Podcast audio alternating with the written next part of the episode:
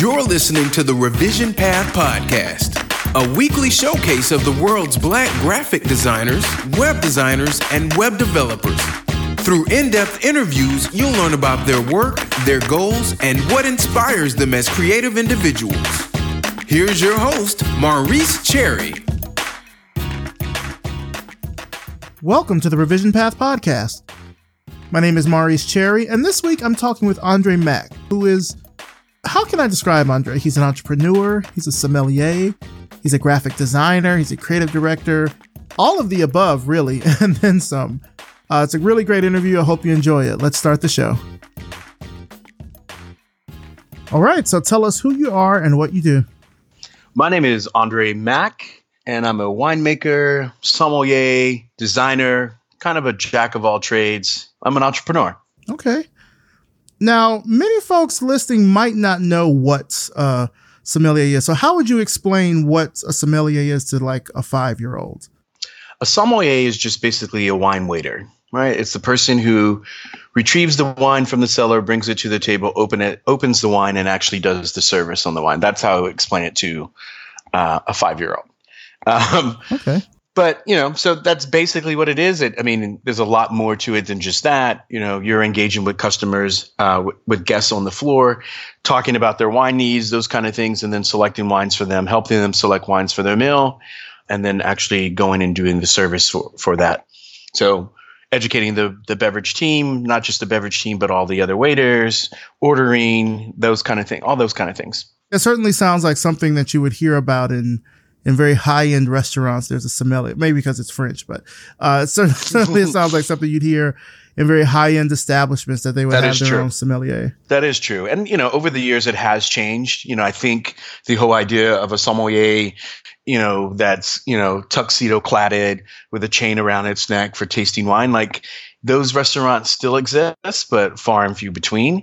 And you do have sommeliers at high end restaurants, but you also do have sommeliers at you know at some neighborhood restaurants. You know, wine has really become a, an important part of of of the American dining experience. Mm. And now, usually when I'm having guests on the show, I try to do a bit of research just to kind of find out who they are and and what they're into and everything. And I mean, you're you're a mover and a shaker. Like you are a celebrity. So I'm I'm really curious to know, like, what is a typical day like for you these days? Man, it's really interesting. Most weeks I get on an airplane, you know, so my main residence is here in Brooklyn, New York. Our winery is in Portland, just outside of Portland, Oregon. So in the Willamette Valley in Dundee. And so that's on the other side of the country. I spend about one week a month in Oregon generally. But most Mondays I get on a plane I travel somewhere in the world to talk about our wines, to sell our wines. So I work Tuesday, Monday's a travel day. I work Tuesday, Wednesday, Thursday. And generally, I'm on the last flight on Thursday night or early Friday morning back to New York, hopefully to have dinner with my family on Friday. So no two days actually look the same. You know, it's it's all different, um, and I like that. It kind of reminds me of restaurant service, as I you know I cut my teeth at working in restaurants. Um, mm-hmm. So yeah, generally I'm up by like six o'clock or so. You know, I get some exercise in. I try to. Um, I try to have breakfast with my kids if I'm around. And, you know, it's constantly changing. You know, I just bought a wine shop right down the street from our home in New York. So that's kind of new, been new to our mix. Uh, I just came back from there, just fixing the flowers, making sure all the orders were done. And then I came back to do um, hop on this call with you. But I'm building a, uh, a wine bar on the same street a little bit further down and then there's a cheese sh- cheese shop next door. So lots of stuff, construction stuff. So I was over there this morning checking with them on construction. We should be about uh, I want to say like three weeks, four weeks out from opening. Mm-hmm. So that's it. And then you know, generally speaking, you know, no matter where I'm at, you know, I'm on the phone call with my assistant just trying to you know structure his day and trying to you know figure out priorities. Mm-hmm. it's just it's just not the same. You know what i mean? It's just different you know? Last week i was in oklahoma and chicago. Next week i'm in la for the day to film and then i'll come back. It just it just it's just constantly moving. Yeah.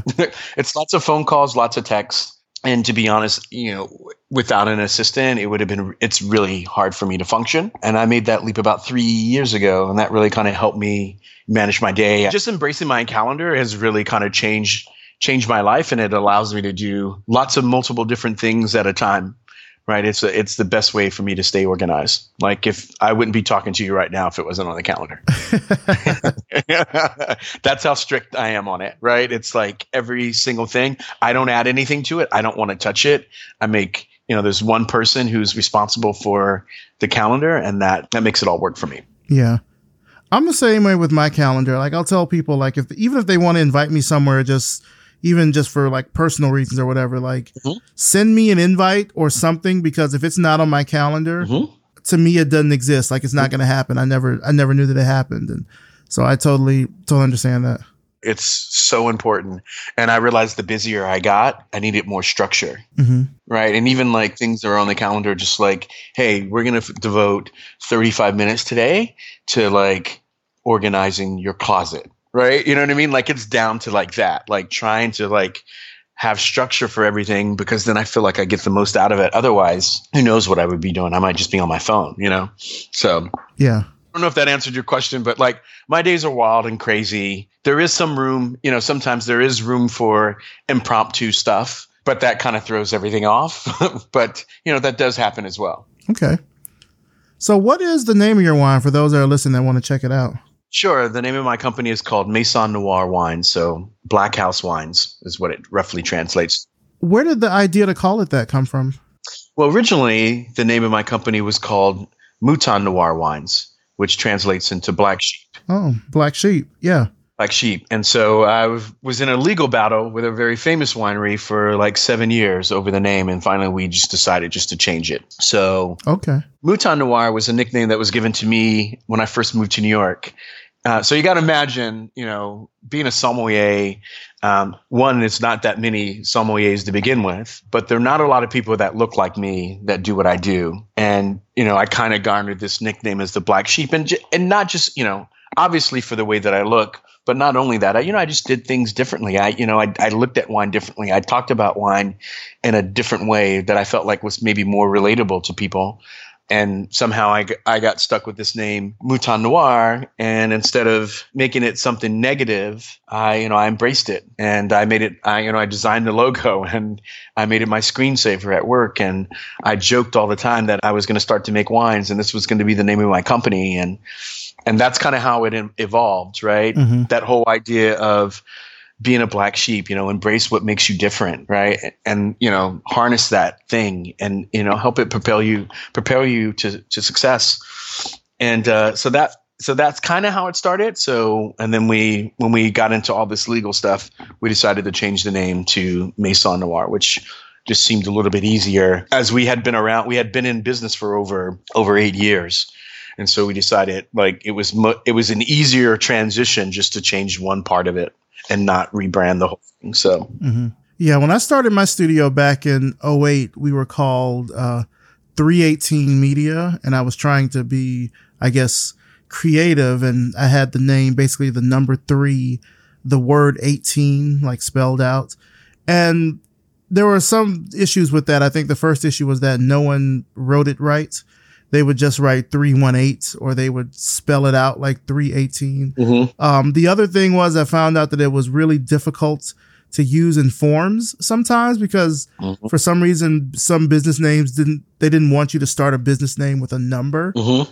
but then also here in uh in uh, so I'm in Atlanta, there were other three blank blank media places. There's like a 325 media, there's a 360 media. Oh wow. Uh and people were getting us confused because we did similar types of things. Okay. Uh three and it's funny, I actually worked with 360 media with a client, they're a PR firm. Mm-hmm. And we all just like ended up kind of just trading emails back and forth on like, well, what are we gonna do? Uh-huh. And for me, I just said, well, I'll just I'll just change because I was the kind of the newest business out of the 3 mm-hmm. um, just in terms of being established, and I wanted to change the name anyway. I was sort of like trying to move away from it, and so I think it was when did we rebrand in 2015 or 2016? Just rebranded to Lunch. Okay, like breakfast, lunch, dinner. Mm-hmm. And it was, it, it, I'd say it probably took about a year for it to really stick. Okay. Because people were still kind of calling us 318 media, but eventually we just moved everything over to lunch and like embraced the whole metaphor slash you know, of food and lunch and, Mm-hmm. you know, we'd call our little downloadable snack packs and all that kind of stuff. Um, and so people were able to kind of glom onto it really easily because it was a more understandable concept than 318 media. They're like, oh, yeah. lunch. I get it, you know. um, so it, it ended up kind of working out that way. So I know what you mean about like rebranding can be, can be difficult. Definitely. Yeah, for sure. And so we, you know, we just decided that we, you know, the easiest thing to do would be able to just change the name and uh, Yeah. and just keep it moving, right? Because you know nothing was going to stop the momentum. We just wanted to keep keep going. So we changed, and so now it's called Maison Noir Wines. And so if you want to find us, that's what you can look up and type in. Okay. So I want to dive more into your career in wine. I also definitely want to touch on kind of your background that you've done with design through wine. Uh, Mhm. we'll talk about that later, but I want to take it back like to the beginning. I'm curious, like where did you grow up and was, was design and wine and creativity, was all of this like a big part of your childhood? I grew up kind of all over. I was born in Trenton, New Jersey, and um, my mom was uh, in the army, and we kind of traveled all over. We lived overseas, and you know, we spent a big chunk of time in Texas. My mom really fell in love with Texas, and so I spent a, you know, like from middle school to high school there, and um, the first 15 summers of my life I spent going back to Trenton, New Jersey, and hanging out with my cousins. It was a big thing for my mother to for us to you know never forget where you came from. So you know a lot of a lot of my summers were spent with my cousins uh, in Trenton, New Jersey, and um, and design and wine were never a part of anything that I did. Like you know, I've been thinking about it a lot lately, and it just it just wasn't even around. It wasn't Hmm. it you know just wasn't i wasn't cogn- cognizant of it at, at at any point. You know my parents didn't really drink outside of the occasional holiday share there you know there was alcohol in the house but you know it would be there for years. So it wasn't it wasn't even that. I think i think design never i mean i, I just you know maybe i thought about things in my head but just never it just was never never anything you know i was i didn't critique stuff or anything like that i think it was much later in life you know i got into wine by watching old episodes of Frasier. You know, so that's much later in my life. You know, the you know the show about the two pompous brothers who had a sherry ritual. You know, they just seem like from the show, they seem like they were just having fun. Right? They were, you know, they were having fun. You know, they had wine in their life, and from watching that show, I just I felt like I was missing out. Not that I ever thought that I would make a career out of it or anything. It's just like, hey, these guys look like they're having fun and they're drinking wine. Maybe I should have one in my life. Mm. And that show gave me the courage to walk into a wine shop for the first time. And to, in, you know, because, you know, generally speaking, there were no young black people inside of the wine shop where in my neighborhood. Mhm. And so that's kind of that's kind of how that started, and just wanting to learn more about wine and drinking it, and just wanting to know more about what I was drinking and where it was from. And you realize wine is not only just a tasty beverage, but you know it is it's history, it's biology, it's chemistry, it's you know it's all of these things wrapped into one. And you can go down that rabbit hole if you choose. You can go down really far. You want to know, uh, you know, a country politics. You can really look at the wine and and and the wine history plays a role in that. And so that was what been what what drove me, you know, and then its connection to food is also another thing. So, you know, as you started to peel back the layers of the onion, you realize that wine just wasn't just something that you drank and got messed up, you know? Mhm. Uh, it, it is that too. Uh, so, but that was that was a real thing for me. I didn't realize until maybe maybe during college I was I was kind of starting to be a little bit creative, and that and that was when I got my first computer. I worked at like some really crappy restaurants during college, and you know, so I worked at like Red Lobster. But I remember, I remember, you know, us waiters being, you know, disgruntled, and we called a managers meeting, and I designed. I took the logo. uh, I took a bag that had the logo on it and scanned it into my computer, and then you know made it you know made it read dead lobster. And then i printed it out and we made these iron t-shirts right? I put x's through the eyes and then changed you know from red to dead. And and um and that was kind of really the first foray into like doing any, anything like that. So that was that was my first foray into that. And never did i think that i was anything. You know what i mean? It was just like oh hey i'm just a kid playing around on the computer. And then you know later later you know i kind of dropped that for a little bit because i got into wine but as i you know when i started to work at at fine dining restaurants when i was working at per se here in new york i actually spent 30 to 40 minutes a day you know designing you know the sheet that we just use for pre-shift hmm. like so it wasn't for it was for our eye for our eye, eyes only but it wasn't it wasn't anything for for the guests to see but it was for our staff and I started, I was doing like page layout. So I made it look like, you know, we had the whole back of one page and I designed it to make it look like a, you know, like a magazine mm-hmm. and had all our topics and like the wines and things we want to discuss. And that really brought me joy. You know what I mean? Like, in a, and like, in a way that was just so weird. I was like, I really look forward to that every single day doing that. And, um, you know, people started to ask me, you know, like, Hey, did you go to school for that? And I was like, no, I didn't go to school for that. What did you go to school for? Finance. Okay. right. You know, it's kind of that thing, you know, in my circle, it was like all the kids, all the kids who knew what they wanted to do, generally, they were like artists and like they knew what they were going to do. And the kids that didn't know what they were going to do, they're, you know, we went into finance, right? It seemed like, you know, you know what I mean? Like you went to finance, you're like, okay, maybe I can figure this out. I can make some mean cash for a little bit until I figure out what I'm doing. You know what I mean? Like, I could work up until I'm like 35, and make a whole bunch of money, and then, you know, at 35, really try to do what I want to do or start a business or something else. So uh, uh-huh. I ended up going to school for finance, but like that, that just wasn't it for me. Yeah. And then, um, yeah, and so then the whole, you know, the whole design thing. That's when I started to believe that, like, oh, that I'm creative, right? It, it's so weird, right? That like I didn't believe that I was. I was just doing stuff that felt good to me to design, made me feel good, and to create something. You know, to spend thirty or forty minutes on it. You know, people thought I was crazy for something that they were going to throw away. you know, I mean, like seconds after they had it, but it meant something to me. Yeah. And, um, you know, it was a challenge. I think you, for me, in your job, when you've mastered or started to master or felt like you've mastered certain things in there, you know, for me, I turned my attention to something else. You know, at the beginning, I was definitely afraid of getting in front of people and talking to them. It's different if you're waiting on, if you're like talking to a table, but a group of your peers and explaining something to them, that was something different you know, I think, you know, isn't like public speaking is like number two, you know, uh, like on the greatest fear of dying. Actually, it might be be number one now.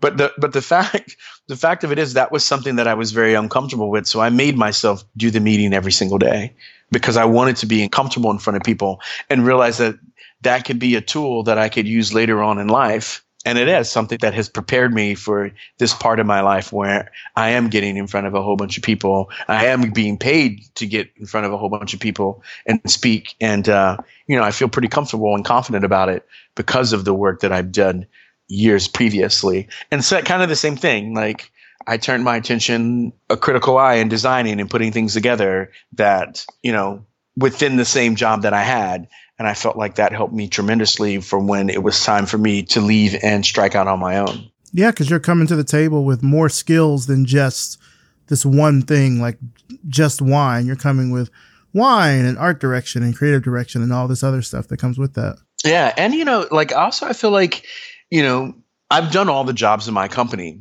You know what I mean? Like I'm not asking when I hire someone new, I'm not asking them to do something that I've never done before. Mm-hmm. Plus, since I've done the work, I know what the expectation is. Mm. I know how long it takes, right? I'd like, you know what I mean? Like, like I know, like, and I know how much it costs, right? If I had to outsource it from somewhere else, I know how much it costs. I've done that work. You can't tell me that it takes, it costs this much when I know it only it's this long, you know? And also what I realized is by learning to do design, graphic design, it put my company above a above a lot of other companies very quickly, especially since social media, right? You know what I mean? Like like the, to be able to to do stuff very quickly. And that's kind of what happened, right? Like at some point I just realized like, hey, you know, I got a friend and you know, they are in, they are a graphic designer, like I'm going to just ask him to do it but it was never fast enough. Mm-hmm. Right. I'm like, and, and you can't press them because you're at, they're doing it for free or for very cheap. And I was like, you know what, shit, like just show me how to do it. And that's really what happened. I was just, I got tired of waiting. And I said, you know, I got more time than I have money and then I'll learn it myself. But at some point that flip flops, right? Like before I had, I had a lot of time and no money. And now I have less time because I am making more money, you know, my time's more valuable that I can't actually sit in the compu- in front of a computer like I used to um, and and do those things. So um, those things have changed for me. Mm. Now I want to go back just a bit here. I'm, I'm curious about the finance part because as as I was doing my research, I saw that you worked in finance for a number of years. When did you decide to make that shift from finance to wine? And during that time, was your family kind of supportive of you making a big change like that? I don't know about the family part. I don't even know if I was even talking to my mother. So, so, so I, you know, we go through these spats where we don't talk to each other. Um, so we fixed that, but that was when I was younger. Mm-hmm. Um, I made, I decided to make the switch because I was unhappy. Like it just, it just sucked. It just wasn't what I thought it would be. And for me, I just said, you know what? Like I, I, I can't do it anymore.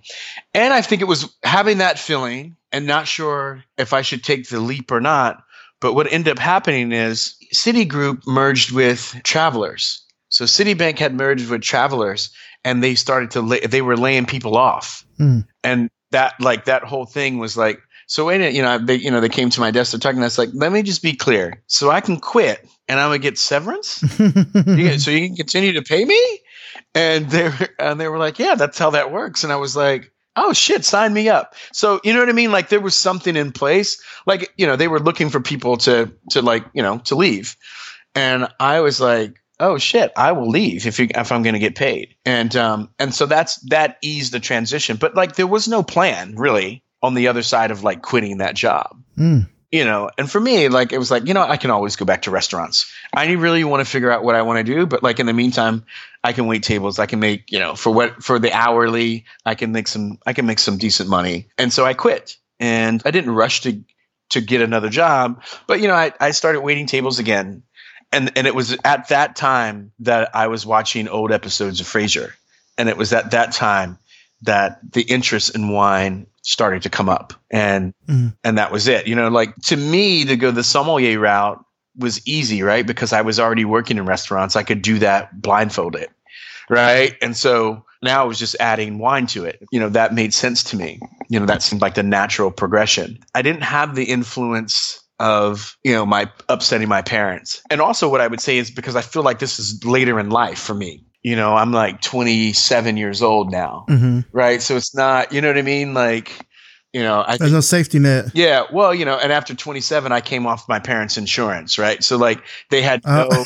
they had nothing, nothing to do with my life. And I could be honest, you know, I could, you know, I'm sure that my parents were grappling with like I don't know what this kid if this kid's ever going to amount to anything, you, you know, kind of thing, right? Like where like you know, like they had aspirations and hopes for me. And and sometimes when you didn't do the things that they wanted you to do they were upset. Mm. and i feel like you know at least my mother would maybe fit into that they had that idea of like well i'm not sure like what's happening. He seems to be okay. And it was leaving and then going going and inviting wine in my life and starting to learn about it more and more. And then i worked in a restaurant that had a better wine list and the rest was history. I was like, I want to learn about this. I want to know as much as I can about this. Yeah. And um and that was it. I didn't let go. You know, I studied my ass off and learned as much as I could. And um, that made working in restaurants fun again for me, right? And I made more money than I'd had before because I knew I could talk to talk, right? You know what I mean? Like if you if you looked at the menu, the menu taps out at fifty bucks, right? Like fifty dollar entrees but the wine list, you know, thousand dollar bottles of wine, eight hundred dollar bottles of wine, right? I get, you know, fifteen percent of that. Mm.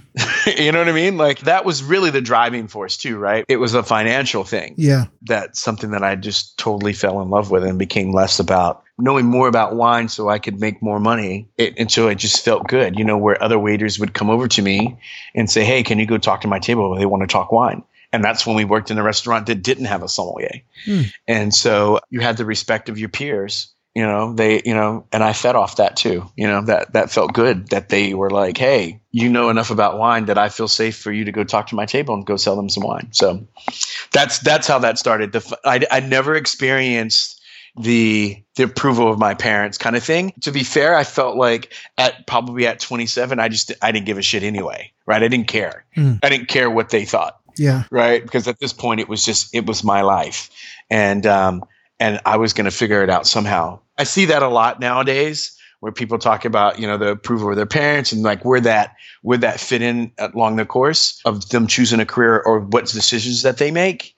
Uh, I think it did for me much early on, but at at 27, I was my own man. Yeah, that feels like such a parallel to what my career has been in a way. Oh yeah, like I think I think my mom started getting on board with what I was doing when she saw that it was successful. Mm-hmm. Like in the beginning, she's like, you know, I don't know. You went to school for this. And like I went to school for math. Mm-hmm.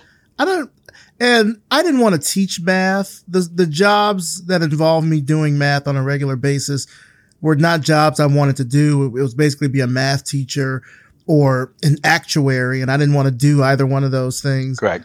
And so I was doing just like random little odd jobs before I fell into design. And I had been doing design as a hobby, but even then I was, you know, making money doing design, but Mhm. it, it wasn't something that I think my mom was like, I don't, I don't know. And then when I quit my job and started my studio, that's really when the, Yep. when the doubt started coming in, like, you know, like, what are you doing? And it wasn't until I started really like being successful and I was getting recognition that she's like, okay, well, you know, I knew all along. And I'm like, did you? Did you know? Cause I remember it a lot differently, but sure, let's, But let's go with that. But that's generally that's generally how it is, right? You know, I was telling a friend of mine the other day, I was like, "Your so your spouse is supposed to believe in you," and they tell you that all the all the time. But I can remember a moment where it all changed, where it was like, "Oh, you believed in me, but like, no, you believe in me, believe in me, right?" Like now, like, Yeah. it's, it's different. And you know, my mom was interesting. You Like when I said, "Hey, I got a job." At the best restaurant in the world, and she thought that was like my opinion. I was like, no, no, no, no this, this like you know it's like no this publication which is worldwide said that this restaurant i'm going to is the best restaurant in the world and she's like really and i was like yeah and i was like i'm moving and i'm selling all my stuff Mm. And she's like what she knew it must have been a big deal and she's like what and i was like i'm selling all my stuff and she's like well wait a minute she goes send me over a list of all the stuff you're selling and how much you how much you're selling it for and then she bought it all Whoa. and then she's like, okay. And I was like, thank you. I was like, you didn't have to do that. And she's like, no, no, no. She bought it all. And I was like, okay. I was like, I got to go because I got to go buy some suits.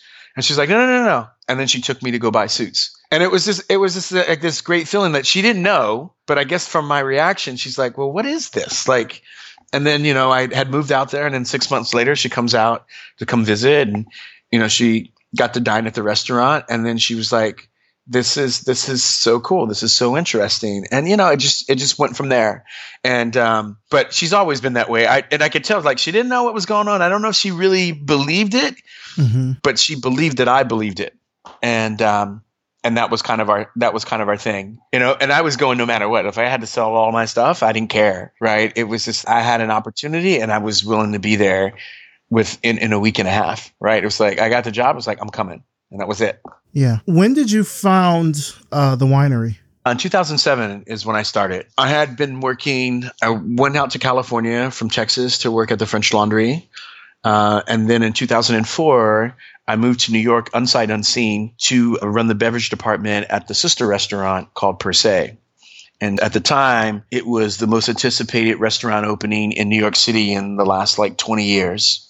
And it was a hell of a ride. And it was great. I had a really great time. I worked there for three years and then I quit because I wanted to continue to learn about wine. And I felt like the only way to do that was to make my own. Hmm. Uh, and if I could, you know, if I could make my own, you know, that could scratch several other itches I had too, right? One, wanting to be an entrepreneur, and then two, wanting to have more creativity in my life. Hmm. And so I finally had made the leap to quit.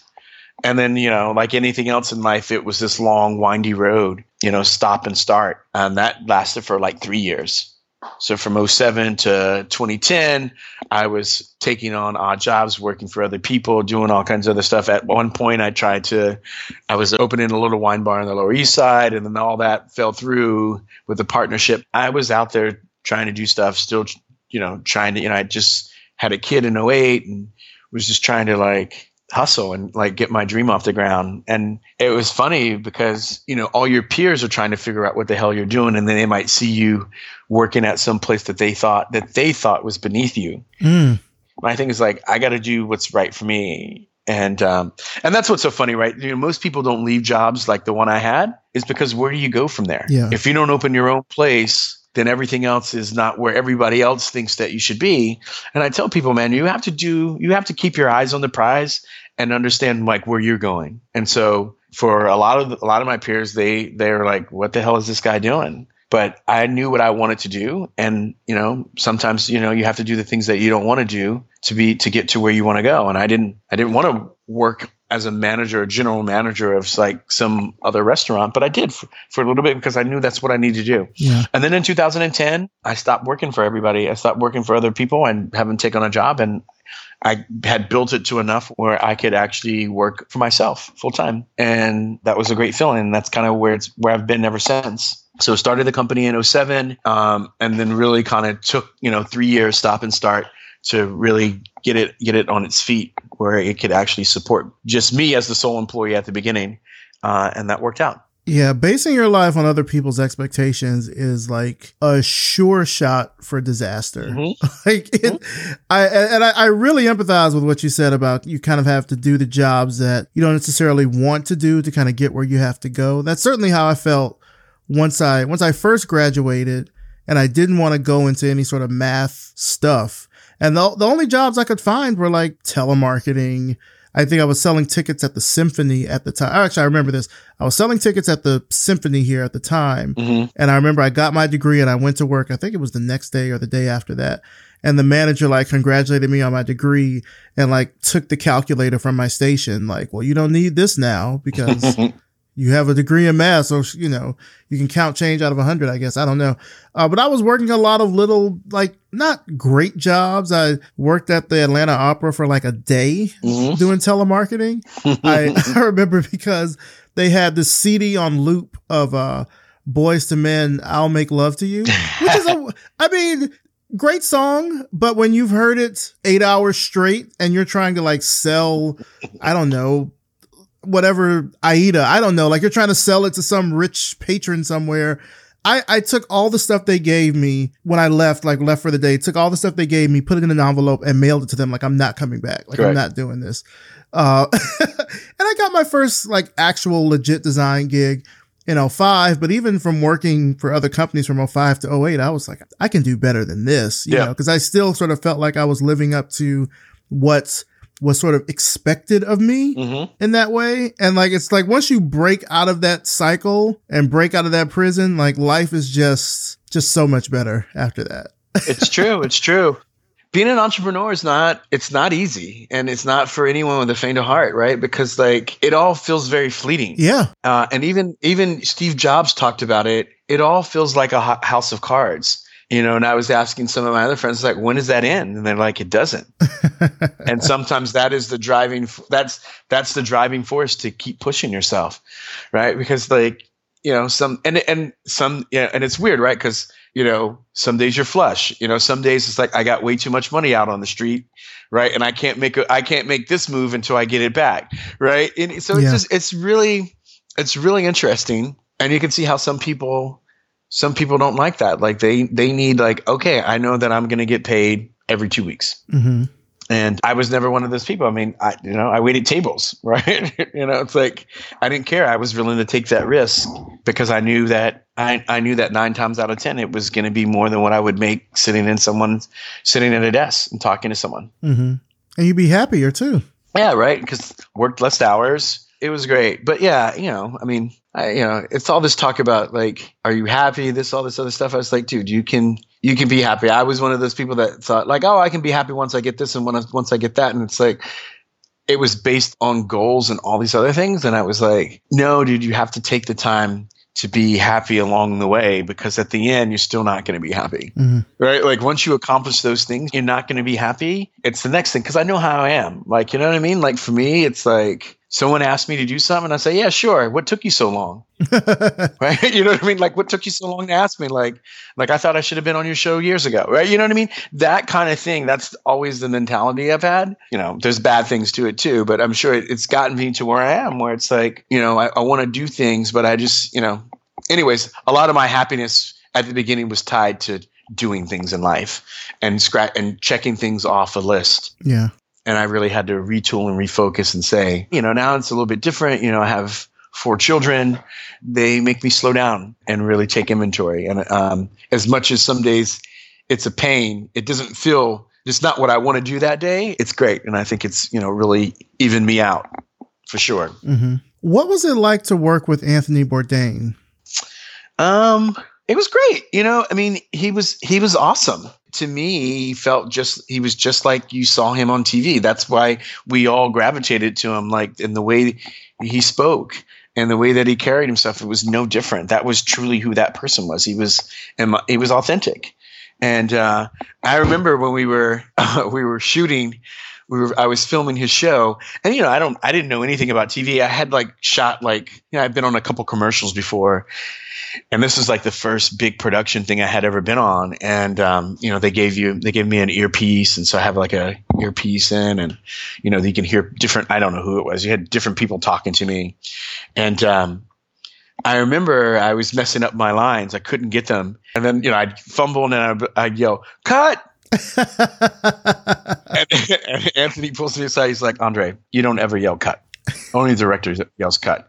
He's like, collect yourself, take a breathe, deep breath, and then say the lines again. Like, but you can't yell cut. You know what I mean? Like, like he was like that. He's like, you can't do that. And then I remember he was like, you know, I just was feeling uneasy about it. And I think after we shot for the first day, we were like walking back to the trailer, and I was like, hey, so are we going to do that again? And he goes, no. He goes, why? You don't think we got it? And I was like, I'm not feeling 100% confident co- confident about my part. And he goes, oh, no, no, no, don't worry about it. He goes, this is, you know, he had to explain to me, because this is not like a reality show where it's their job to kind of like fumble you up and make you look bad. Mm-hmm. Like, they got tons of stuff. They're going to make you look good. Like you did great. You know what I mean? Like it was just, it was awesome to like be in the set and to be involved in it and to be on the show. It was an honor. Uh, and more so now in hindsight, now that uh, he's no longer with us, you know? Yeah. Now you started the the winery in 2007, and then in 2009 you started this design firm. I love this name, the Get Fraîche Cru. Yeah, F R A I C H E C R U. Where did where did the idea come from to kind of go that route? Well, I mean, what had happened is is once I so I quit the restaurant and I quit working in the restaurant full time, and then I started I started Mouton Noir Wines, and then what I realized is like, all right, so I'm doing all this stuff, I got all these ideas, but what happens is I needed labels, so I had signed up for the bottling line, meaning that like, so my wine was ready to go into the bottle, and they had like a list, so you know I hired you know for the bottling line so that so someone could come bottle it, and what had ha- what had happened is is that they're like, well, wait a minute. So all labels for wine have to be approved by the government. Huh. And I hadn't done that yet. And they were like, hey, you can't you can't do that. It's not smart to do that. So you should go. And so I asked a friend. I was like, hey. I need someone to design a label for me. Can you recommend a designer? He's like, Yeah, sure. I give you the people we use. So I called this company and they told me, and they're like, It's $25,000 per label. I don't know. I was like, whoa, whoa, whoa, wait a minute, twenty five thousand dollars? And they were like, yeah. And I was like, I don't even have that kind of money. And that and at that moment, I was like, you know what? And so I thought to myself, well, maybe if I can get the idea out of my head and maybe sketched a little bit or whatever, I can hand it off to a designer and it wouldn't be twenty five thousand. Now I realize that like designers fucking hate that, right? They don't they don't like that at all, right? That's a total that's a big, big no no. And so I was like, okay, let me see if I can figure this out. So, and it was like, you know, it was kind of like in the height of like, you know, Apple. Apple was, and like all the commercials showed all these creative people. Like if you were creative, you use Mac. And so I didn't know Mac and I didn't have a Mac. So I went on Craigslist and I bought an old iMac for 200 bucks. And one, uh, our old maitre d' at the restaurant, her boyfriend worked for Adobe. And so he got me the Adobe Creative Suite for 75 bucks. Nice. You know, and that's when it was like 3,500. You know what I mean? Yeah, yeah, yeah. So yeah. he got me, yeah. And I remember him saying, "Now this is really powerful software." And I'm like, "Okay." And so I I loaded all onto my computer and everything, and then I just stared at the screen. And it was so funny. I was like, okay, so Jack said that it was really powerful software. It takes a long time for it to load. And then the only thing that pops up is like this little fucking toolbar at the top, right? You know what I mean? Like, how powerful could it be? You know, you know what I mean? Like, it was this thing. I, trust me, I knew nothing about any type of design software. I mean, I had used like Corel Draw numbers whatever three or seven or whatever it was years before. But it was that thing of like it's like just a little toolbar came up on the top, and like you could still see your desktop behind it, right? You know, it's like what is going on with this thing? Yeah. And yeah, we just stare at it, and it, it was this kind of that thing of like your your your only limit is your imagination, right? And that's tough for people, right? You know, like people don't write fiction because for the same thing because they can write about anything none of it has they can just make up shit sometimes like there's no parameters in it right Mhm. and that's kind of how i felt about the software and i stared at- i stared at it for it for hours and and then slowly started to work at it and then i designed the label and i thought i was going to hand it off to another designer and i never did and those labels were very simple uh, stark black and white labels and um, that's how it started and then I started to design like, and then I needed practice. So I had like a whole bunch of other ideas and like practice like doing stuff, right? And so I designed all these T-shirts and all kinds of different stuff, like to like be better at it, right? And that's kind of how it all started. And then, and then what happened is like social media came around, and then other people started to see all this stuff I was creating and making. And and so at the beginning, we weren't set up to sell our wine online, like we weren't compliant yet to do that. And so what I did it was I started to make t-shirts and not just t-shirts that had our logo on them, just our logo, but like t-shirts that were just for wine lovers or like wine geeks Mhm. that were kind of based off of sh- like streetwear. You know, it was more like a streetwear wine geek t-shirts. And I and I started to put them online and started to sell them as that drove traffic to our site, right? Because we didn't have anything to sell yet. We were selling wholesale in different states, but we weren't we couldn't sell online. And that's kind of how that really started. And then slowly people in the wine business started to approach me and ask me if I was on retainer with someone. And I was like, What? and uh, and that's kind of how that started. And then slowly they started, you know, people started offering me job wine jobs, like, you know, to do design. I just started doing that work for other people. And that, you know, after we got like three or four, that's when I said, you know what, we'll go ahead and just start a company and do the work. And then that's when I started to get Fraîche Cru. And it, it's funny, you know, I had a friend, actually, he was a captain. So he was like a waiter at Per Se, and he went to school for design. He had worked on like, worked in design after school, worked on a whole bunch of the uh, Absolut campaigns and all that other kind of stuff. And then found himself back in restaurants. And he said he couldn't get any work. And he's like, dude, I, you get more jobs and work than I do. And I, you know, I'm not, you know, and I, you know, I got a degree for this stuff. Mhm. And I told him, I said, yeah, it's just because that, you know, I'm in a niche. I'm in, it's something different, right? Like it's wine related. And that, and that, that made me feel pretty good. It's still not good enough to the fact that I wanted to say, oh yeah, I'm a graphic designer or I'm a designer. It's just that we got jobs and that was really fun. You know, when I left the restaurant business, when I left working as a sommelier wanting to go make wine, you know, for me, it, it's because I really wanted to have an an impact. You know, I said to myself, I want to have an impact on this industry that I love, and I don't know how I'm going to do it, but you know, maybe I thought it was going to be through wine and, and through the wine I made. What's really interesting now is that my biggest influence on this industry that I love has been through design, Mm. and that's been interesting to me. That's something that I would have never thought of. And you know, speaking of design, you know, we talked about this a little bit before recording. I mean, wine is something that has been produced for hundreds, thousands of years, really. I mean, how do you see, you know, design and technology kind of playing into the wine industry now? Well, it's all changed, right? I mean, they've fully embraced it. You know, if you if, if we're just talking about label design, you know, I've always thought Australia was like number one, and then Spain was like number two. But it's all different now. Now that like there's a younger younger generations drinking it, uh, the labels are more irreverent. There's more design. I mean, like technology. I mean, there's some wineries that that you know you download an app and you hold it up in front of the label, and the label starts to talk to you Mm. is, or it's animated. You know, so they they fully have embraced technology and, and and not just even technology like on the marketing side, right? Like even within winemaking, technology has been a big thing. Where you know now there's apps that you know I can check the temperatures of my fermentation tanks from anywhere in the world on my phone, Mm. right? You know what I mean? So like we've they've embraced technology, and I'm I'm really excited to see where where it goes. And even on the marketing side, like people rock T-shirts now. Like you know, you get stickers with your wine, right? Like you know, like like swag. You get swag with all this other kind of stuff now. Like Yeah. wine is just it's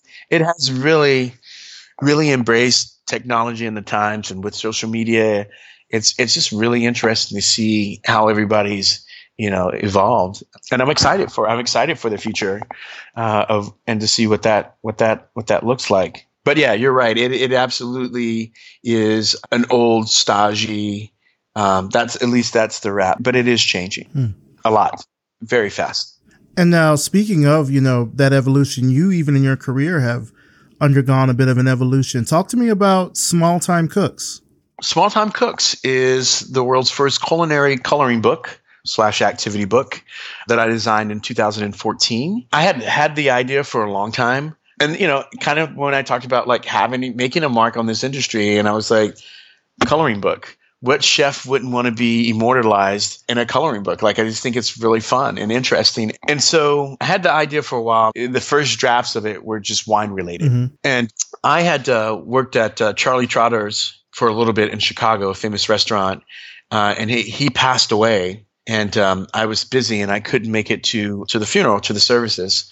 And I think I was walking down the stairs of my home one day, and I got the idea that it should include chefs, and we were gonna. And so I was like, it should be about chefs too. And that's when the whole idea changed. I didn't even make it down to the bottom of the stairs. I turned around and went back upstairs into my office. And six weeks later, I produced this book mm. called Small Time Cooks. And um, it was a fun project. It was just something really cool for me. Mm. I, in my mind, I've committed to 20 volumes. So we'll see. I've only made one. um, and we self published that book at the beginning, right? Like uh-huh. I wanted to do everything all by myself. I didn't want anybody to tell me what to do. I wanted to embrace the experience all by myself. Uh, and that was that was 2014. I think we sold somewhere like 8,000 copies or something like that. And then in the meantime, I sold a different book to a publisher, uh, to Abrams. And so on October 22nd, I have my book coming out. It's called 99 Bottles: A Black Sheep's Guide to uh, A Black Sheep's Guide to Life Changing Wines. So it's part memoir, part wine book. It basically tells my wine life story in 99 bottles. And so for me, wine is really a snapshot of a moment in time like for me, wine is just a placeholder. So like if you've ever traveled, like if you like a lot of people talk about like, oh yeah, we were in Italy and we were out by the rocks on the coast and you know we are eating these amazing oysters and we had this wine was amazing and it was only three euros. What you really remember is when you see that bottle of wine, you remember the story, what you were doing. It reminds you of something. And that's what this book is about for me. And so it looks like a wine guide. It has like wine information all throughout. So you'll learn about wine. Each chapter, you know, it's one through 99. So it's total in chronological order but you know so you can skip around to different wines if you wanted to mm-hmm. um, but reading it straight through is just really it tells my wine life in a really fun way. I just finished recording the audiobook yesterday. Nice. So that was a fun experience. And so i wanted to do one thing where i got to do everything by myself. And then on this this latest book on 99 bottles you know i had to work with an editor with a publishing house you know that was a really great experience and, uh, and kind of hard right? Kind of hard in the sense of like now i had all these other influence influences, outside influences, saying, "Well, no, we want the cover to look like that," and I'm like, "No, that sucks." But you know, there was a lot of compromise in it, and it was great. I embraced that experience, that experience as well. But small time cooks, you know, so we're just revamping and getting ready to come to um, volume two, and uh, I'm super excited about it. And whether and whether or not we sell that to a publisher or we do it again on our own, that's kind of where we're at right now. Hmm. But you know, it's been a it's been a fun project, and you know all the chefs all the food person chefs and food personalities in it are people that i that i had met over the years and it was really great to be able to to include them in the project and it was it was really fun one thing that I, I think I'm certainly getting from this conversation, from talking with you and, and listening to you do all these projects, is that you have this like incredible sense of of drive and passion for what it is that you do. Where does where does that come from? Like, what helps kind of fuel that ambition for you? Um, I don't know, man. I just want to do shit in life. you know, I don't know where that comes from. I always knew that I was a hard worker, right? Like work ethic is something that I knew I always had. And I did that for other people. You know what I mean? I worked really hard. People were like, well, dude, this is not your place. Like, that's shit the owner should be doing. But it didn't matter to me because I just realized like I'm only going to do it once in life. You know, I used to put the cocktail sauces on the plates at like Red Lobster, you know. But the, at the end of the night, I would be on my hands and knees wiping the the baseboard by the floor, and people are like, "Why are you doing that?" And my and my thing is like because that's the job. It needs to be done, and I'm never going to do it again. Right? Like and like and if i want to ask people to do that i want to do it myself. I want to know what it feels like. I want to embrace. I want to know that like it doesn't feel good or whatever whatever it is. I want to absorb all of it and then move on from there. It's like i've done that. I never want to do it again. Mm-hmm. And for me i just i don't know. I just i just i just want to do shit that's fun and that seems you know i live my life by like hey wouldn't it be cool by? Wouldn't it be cool if? Yeah. and that and that takes me to all these different places. Like hey wouldn't it be cool if we did this and it looked like this and did that and and then I do it. And and you know I just I just I just want to feel alive. And I think by doing these different things and working on it it makes me feel alive. You know I'm not solving or coming up with a cure for cancer or anything like that like you know nobody needs anything that I make you don't need to drink the wine that I make. No one needs the, this coloring book. Like, you know, no one needs to wear these t-shirts. Like, it's not a necessity of life, but the fact that you do support it, there's a sense of gratitude. And that makes me that makes me happy. And you know, that's the fuel that I need to keep pushing to do other stuff because people gravitate to it. What does success look like for you now at this stage in your career? Um, to continue to do whatever the fuck I want to do, right? like, you, you know what I mean? Like, if I didn't, that's that kind of thing. Like, if I didn't have a calendar, like, I wouldn't know. I'd like, I wouldn't know what to do. For me, like, to not know what day of the week it is, I love that. I want my kids to to experience that. To be so in love or to be enthralled in what you what you're passionate about and what pushes you. Like so much show that like you forget to eat. You don't know what day it is. You haven't taken a shower in 3 days. Like like to me, I don't know. I just love that. I love it. You know, you know what I mean? I, I'm, I had to, I walked up to our wine shop, maybe la- I think it was last week. And as I was opening the door, I realized I was like, oh my god, I think I've had these same clothes on for three days. and, and I had been to the shop every single day. So when I walked in, I was talking to um, the guy, one of the guys that works for us, and I was like, "Hey, I know I've had these clothes on for three days. Uh, I'm well aware of that. I just wanted to bring it out in the open." And it was funny because he said, "I didn't know. I thought it was something that rich people did." And I was like, "Trust me, this has nothing to do with money. It's just like I just, you know, I like I've been up." You know, I've been up working and, and excited about something and fall asleep at my desk. Mm-hmm. I wake up, I start cooking breakfast for my kids and I'm, I'm rolling, right? I'm already in it. I don't know. There's just something about that. You know, I homeschool, we homeschool our children because I want them to pursue their passions at, an earlier age. Mm. I want you to be in it.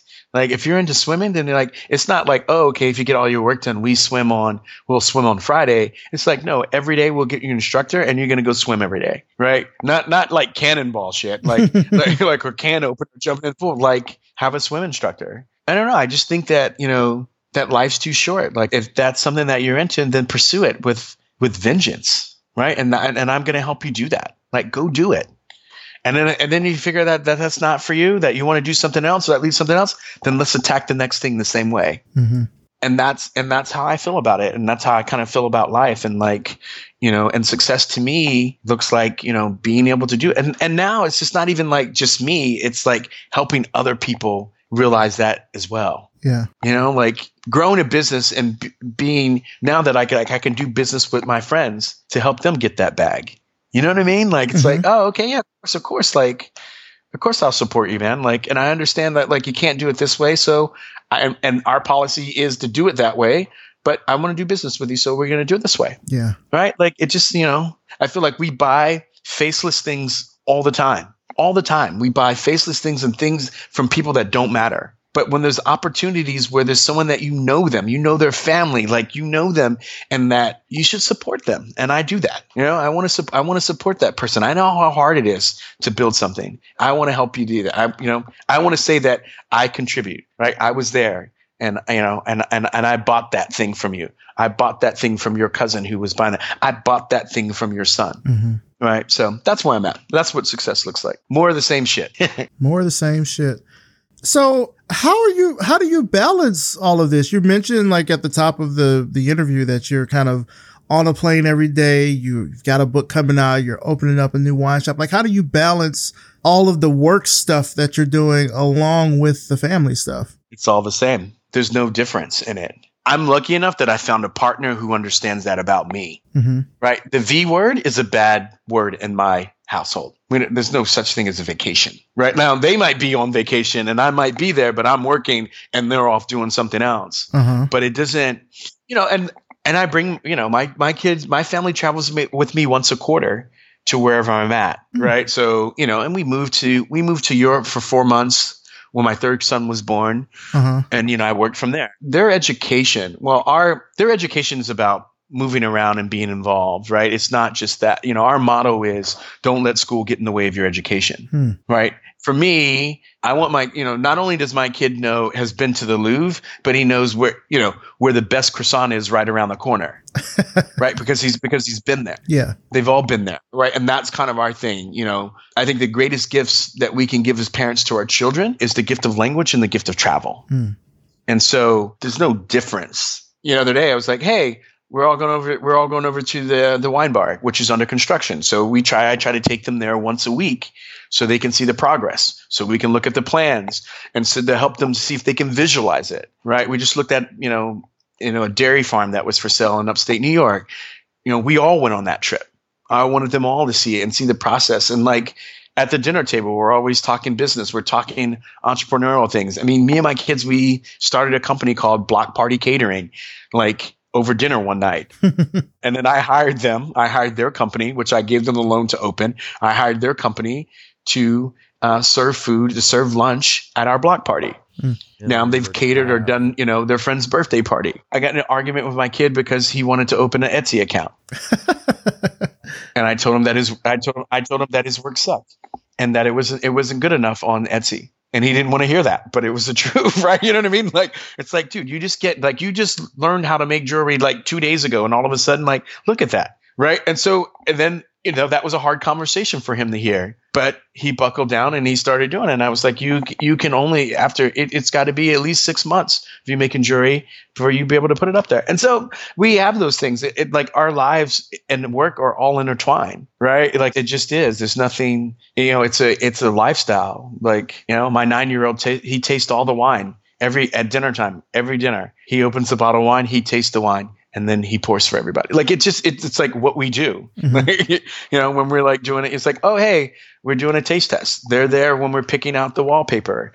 It's just part of our lives. And so that's how it's never off, right? Because it's just who we are. And I'm sure sometimes they don't like that, but that's just how I'm built, right? It's just, it's just, it's all together. We take, you know, family trips, we take trips, our outings, our excursions, all of those things are focused on the things that we are excited about or that, you know, it's R&D or, or it's something for this, you know, it's like, you drive four hours just to go eat at one place and then we come back, right? It doesn't change. You know, and I, and it's so, so funny because we were trying to tell someone it's like I probably get to spend more time with my kids than someone who actually lives in the same, like who lives in the same house and doesn't travel at all, hmm right? Because collectively we get to do things. Like you're like it's like you know we'll fly to Dallas for a football game. You know, it just we you know, we just we make you make that time. You know, I read them books via FaceTime. you know, in the backseat of a car before I have to go do a wine dinner like in Wyoming. You know what I mean? So we stay connected in that way. Yeah. And what I try to explain to everybody that nothing is permanent. If all of a sudden what happens doesn't is not working, then I can change it. I have the power to change it. You know, and that was hard to get used to as an entrepreneur at the beginning because I realized like, oh, I don't want to be here. Oh, there's nothing saying that I need to be here. Yeah. So then, you know, I call my assistant. I'm like, hey, book the ticket now. Move it up. I want to leave right now. Right. You know what I mean? Like, so, and that's how me and my wife, that's how we live our lives. Mhm. It's like, okay, you're right. Okay. I'm going to go hard for nine years. Let's see what that looks like. Yeah. Right. And if something's not working, we realize that we have the power to change it. Or even if it's not, it's like, hey, the little baby, he's he's only going to cry for a little bit, right? You know what I mean? Like it seems like forever, or he's not sleeping through the night. All of that is it's not permanent, right? It will it will it will change and, and be different. And, and if it's not working, then we figure out a way to change it. And I operate. I don't celebrate small victories, right? Because I'm the person that thinks that I should have done it a long time ago, right? I think we talked about that earlier. My wife is someone who needs that. hmm I didn't know that until she said that. And so now it's like, oh, hey, I forgot to tell you. Last week we sold three containers of wine to um, shipping containers of wine to Sweden. she needs that to feel like, okay, this is like, okay, I'm feeling good now. I'm feeling good. You know what I mean? Like I needed to share those those what I would call small victories. I needed to share those things with her. And that didn't mean that I that I was celebrating them if I shared them with her. It was giving giving her information so she felt a part of the process. And you know, and ever since that, you know, I you know, our relationship has been great. Wow. I mean, I think just, just well, no, I mean, I think from what you said earlier, it sounds like it's the the the goal is for them to experience their education for your kids. I mean, to experience their education out in the world and not necessarily in a classroom. Absolutely. Absolutely. And like and like when and it's so funny too, right? Because and I think that's a trend that you'll start to see more and more of. When I say homeschool, a lot of people think like, oh my God, that you know, they think religious reasons and they talk about socialization. And at that point, you, you know, I already know that they've they're lost. Like in New York City, homeschool is like going to college. Mm-hmm. There's people all over the city who offer classes and all kinds of different. I mean, we had an archaeological dig in our backyard, Mhm. right, where the guy comes up and he'll set up any type of time period, and then we invited other kids and they come to the backyard and they did an archaeological dig. I mean, it's like it's really awesome how the things that you can set up for your children to learn, and I, I think it's awesome. And and with New York City being the backdrop of that, I think uh, I think it's the most wonderful thing ever. With everything that you're doing now, where do you see yourself in the next like five years or so? What kind of work would you like to be doing? The goal is, you know, I think I'm gonna be I want to be in the hotel business. Hmm. Yeah. I have this whole thing concept that's called 360 degree hospitality, 360 hospitality. And um and I realized that people want experiences now. Hospitality is being able to do all of those things. And so I feel like the next thing for me is is is to own an inn. You know, I don't, you know, something like that on a smaller scale. And that's a more of a curated experience. Uh, In the future, your favorite designer is going to have a hotel Mm. that's just the way that it is. When you think about like that now, like designer, they, you know, they pay a lot of money for rent and then they spend a lot of money marketing trying to get you to come into the showroom. It's going to flip and you're going to pay them to stay in the showroom. And the showroom is a hotel or a resort or some type of an experience where everything is for sale and curated. It's just the way it's just the way that it is. You see everybody and and restaurants. You see- even see you should see clothing brands embracing that. You know, Brooks Brothers has a cafe in the bottom of one of their stores. Uh, Restoration Hardware is starting to open up restaurants. Uh, the Gap has an Airbnb. It's all about experiences Mm-hmm. and going to those places. And you know, I try to explain to people, it's creating a real life place for the ads. So if you look at a Ralph Lauren uh, uh, ad, you know, it's always this mythical, you know, it's like on a ranch and horses, whatever, whatever. The next part of that is actually bringing people to that place and people paying to be at that place. It's like making the ads come to life. And uh, you'll start to see it. And for me, I just I realize that it's about lifestyle, and people want to, you know, I stay in a lot of hotels Mm-hmm. over the last nine years, and a lot of them are sterile. They are all the same. They're you know, but being in a place that you know, if I'm there for a longer period of time, I stay in an air. You know, I'll stay like you know, get something off Airbnb because it feels some of them feel lived in and they feel personal and they're just different. And I think that's what people are willing to pay for. Yeah. And you know, hotel and hotels are really changing. So I think that's kind of the the more of the work that I want to do. We do a lot of stuff now with um, entrepreneurship and young and young kids Yeah. uh, and students. And so doing a lot more of that work seems, you know, is really fun and interesting. But that's kind of where I see myself, you know, on the business side, still pushing, doing fun and, and, and great things and keeping myself motivated and inspired and just, you know, working with people I love. Yeah, hotel sounds really dope. I I don't stay at a ton of hotels. I mean, I travel for work and such, but I know what you mean about them all kind of essentially at one point just they all sort of blur into each other. I imagine for you they really do just sort of blur Yeah. into each other. Do you have like a favorite hotel or Yeah. favorite like chain of hotels or anything? Yeah, so I stay at a. Uh, it's called Twenty One C. They're an independent hotel. I try to stay at the independent hotels. Mhm. They're not in every single city, but Twenty One C is my favorite hotel, and it is a. It's basically an art museum. So the they have a twenty four hour. The lobby is a twenty four hour art museum, Hmm. uh, and then it's all the great art all throughout the rooms. And basically, they purchase buildings that are basically historical buildings, which are art themselves. and you really find them in like the capitals of the South, so like Nashville, Oklahoma City, Bentonville. Atlanta might be getting one. Durham, North Carolina, uh, Louisville. They it, they are to me are some of the best hotels, and and the integration of art, and they're they're just beautiful. But you know, you can see it. Just imagine like Beyonce having a hotel, and in it is her memorabilia. You know, things that are personal to her. like like all of those things. Yeah, it's going to be interesting. And when and once like the big hotel companies realize that, you'll start to see designers and celebrities who have hotel deals with them, and people stay there. You know, it's kind of a museum of, of, of sorts, but it's all the game's all getting ready to change retail is, people are saying retail is dead and the only way you can get people in is restaurants because people go out to restaurants and so urban outfitters they're putting pizza joints inside of some of their stores to get people to come in hmm.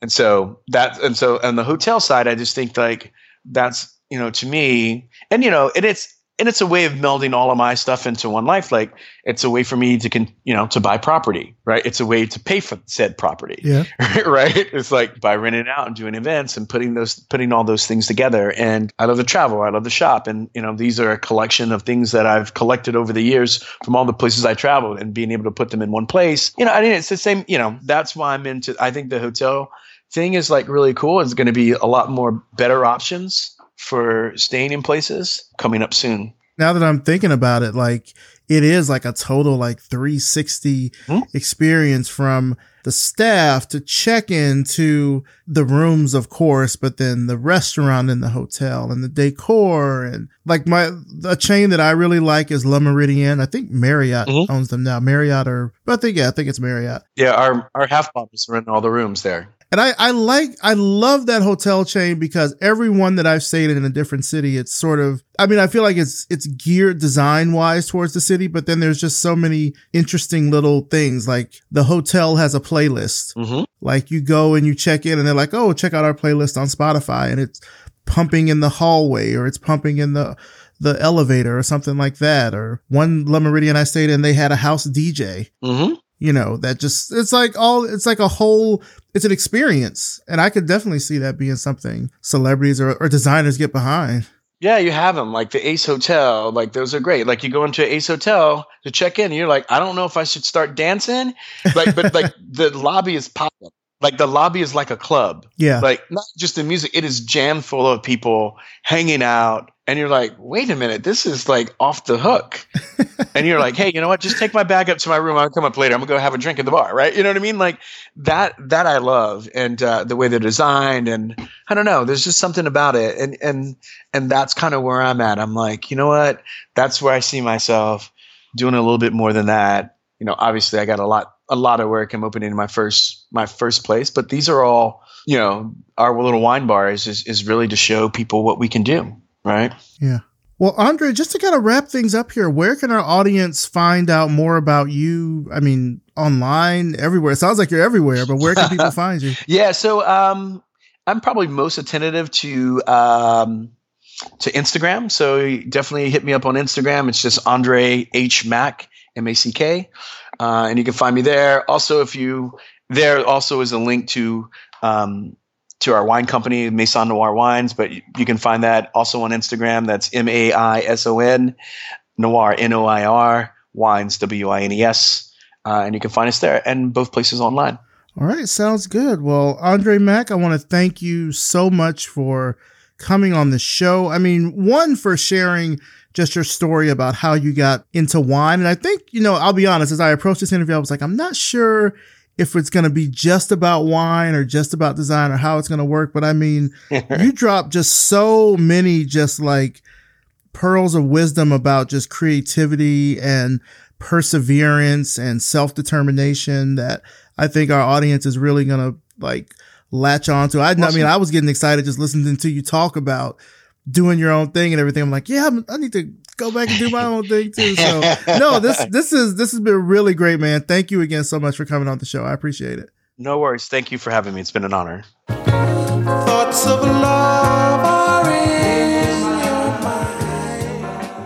And that's it for this week. Big thanks to André Mack and thanks to you for listening. You can find out more about André and his work through the links in the show notes at glitch.com forward slash revision path. Revision Path is a Glitch Media Network podcast and is produced by Maurice Cherry and edited by Brittani Brown. Our intro voiceover is by Music Man Dre with intro and outro music by Yellow Speaker.